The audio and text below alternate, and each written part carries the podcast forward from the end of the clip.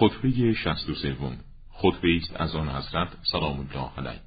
خطبه است که آن حضرت مردم را از فتنه های دنیا برحضر می دارد. آگاه باشید.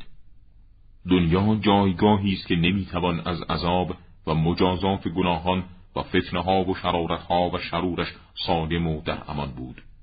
مگر در همین دنیا و از هیچ رویدادی که در طبیعت دنیاست نمی‌توان نجات پیدا کرد.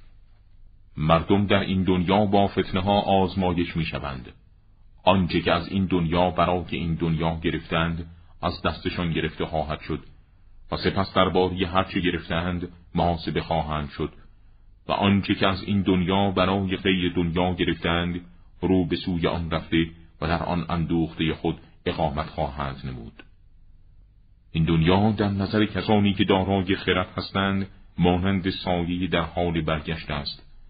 در همان زمانی که آن را در حال گسترش می‌بینی رو به جمع شدن و زوال است. و در همان هنگام که آن را رو به افزایش می‌بینی رو به نقص و کاهش است.